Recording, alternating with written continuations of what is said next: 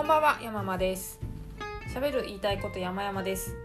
今日もよろしくお願いします、えー落ち込んだりもしたけれど私は元気です。ということで魔女の宅急便のキャッチコピーは本当にいいコピーだなと思いますがあのもうすっかり、えー先週はかなりあの体調が悪かったんですけどももう今週は元気にいけそうな気がしております。いろいろこう週末にですねセミナーなんかに行ったりしていい情報を得たりそれにあの今落ち込んでる最中にいろんな方に助けていただいてああ本当ありがたいなと思いますがあのおかげさまで元気もりもりで行かせていただきます、まあ元気ついでに元気ついでというか元気になったのでくだらない話を今日はちょっと T シャツの話をしたいんですけれど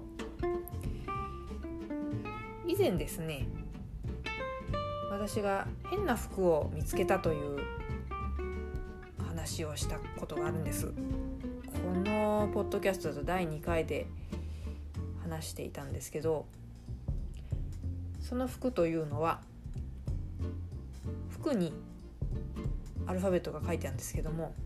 「Not from パリ」って書いてあるんですよ「Not from パリマダム」って書いてあるんです。でねあの日本人が来てたんでそりゃあそうだろうなと、うんパリ出身じゃないのは知っとるよと思いながら見てたんですけどもあのよくよく調べてみたらですねその「Not from パリ」っていうのは、えーフランスのブランドのドロールドムッシュっていうこれフランス語発音したらどうなんだ？ちょっと恥ずかしいからしないですけどね。あのドロールドムッシュ。これフランス語で変わった男性という意味になるわけですけれども。そういう名前の尖ったブランドでございましてそこの何と言うんでしょう。決まり文句というか。それであのまあロゴ代わりというんですかね。それで書いてあるものらしいんですよ。でメッセージが結構込められていて。まあ俺たちはパリとかミラノとかそういうファッションのあの街に住んだこともないっていう意味を意味らしいんですよ。ででもかっこいい服だろと。そのおしゃれタウンのものではないが俺の服かっこいいだろみたいなそういう意味が込められてるらしいんですよどうも。意味あってのノットフロムパリなんですよ。私はパリ出身じゃありませんっていう意味じゃなかったんですね。いやまさかそんな深い意味が込められてるとはつゆ知らずちょっとププって思ってしまった自分が恥ずかしいですがまあププって思うだろう知らなかったら前置きが長くなりましたけれどもそのシリーズでですねドロールドムッシュじゃないんですけれどもまた見つけちゃったんです。素敵な T シャツの方が。その方の服には「What can I do here?」と書いてあったんですね。車で見つけてしまってまたねこういう人に限ってっていうか狙ってなのかな。優先席のあたりに立ってらしてすごい奉仕の精神だなって思っちゃいました。手をつないでくださいって言われたらどうするんだろうか。でこれを調べたんですけどもドロールドムッシュ的なメッセージが込められてたりブランドもんだったりする様子ではない。私が見落としているだけかもしれないのですが。はい。そんな服を見つけたよっていう話です。でも変わった T シャツっていうことで言うとちょい前にあの「豆腐オンファイヤー」っていう話題が盛り上がっていましたがあのラトビア人のアルトゥールさんっていうツイッターで結構人気の方が、えー名札を意味する絵文字があのチューリップの形のいわゆるこう幼稚園とかで使われてそうなチューリップ型の名札の絵文字が出てくんだけどもその意味が分かんないとなんでこれが名札なんだと。これはただ豆腐が燃えている。もしくはマシュマロが燃えてるだけじゃないかって言って豆腐オンファイヤーって言い出したらものすごくリツイートされて盛り上がったのであのチューリップ型の名札のアイコンの下に「豆腐オンファイヤー」って書いた T シャツをすぐに発売するという。いやこういう人になりたいな。行動が早い。素晴らしい。今のところそれを着ている人は見たことがないんですけれど。ちなみにですね私あのー、3月に「凡人の星になる」という本を出したんですけど電子書籍で。凡人の星 T シャツっていうのを見つけましてそれはあの衝動買いしました。今んとこ着てないんですけど。7月のあ間違えた。8月ですね。もう8月なんですよ。8月の31日に雑記ブロガーの雑記ブログ運営術っていうセミナーをグワグワ団のマケモケさんと一緒にやるんですけどそこで初お披露目したいなと思って今大切に取ってあります。凡人の星ってあの巨人の星のロゴを意識して作ってられてるっぽいんですけども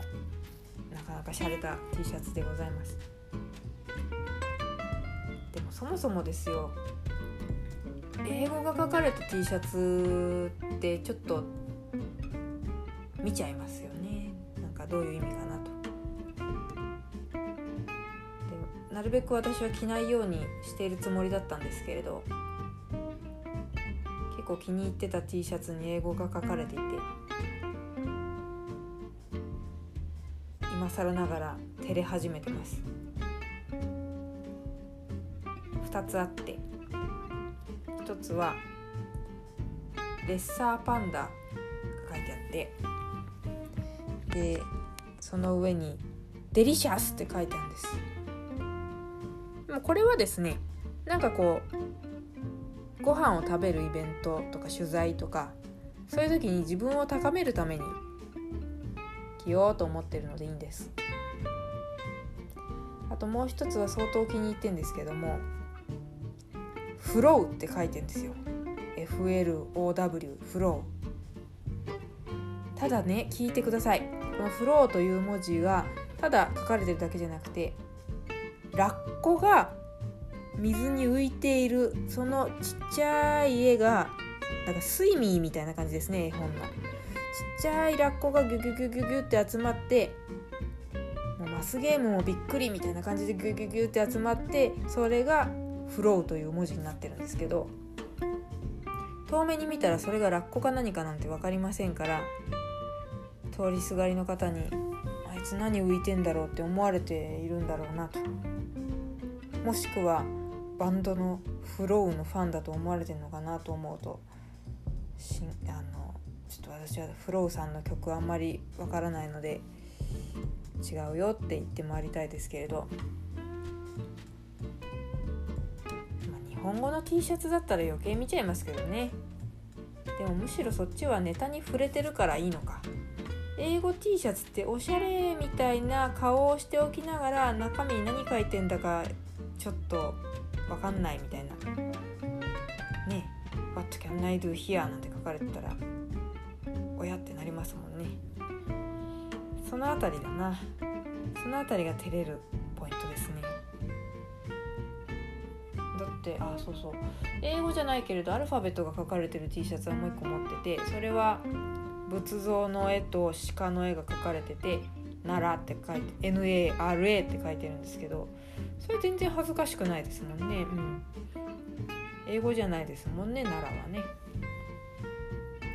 ま T シャツ選び難しいです。難しい難しいって言ってると結局しましまの T シャツを買うことになりあの来る日も来る日もしましまなんですよ。夏はまだいいんですけれども冬はもうロング T シャツは私ほとんどしましまの T シャツしか持ってないんでちょっと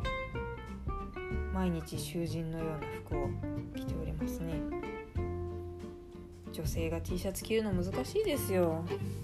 男性は何を着てもなんか様になって羨ましいな。T シャツとジーパンで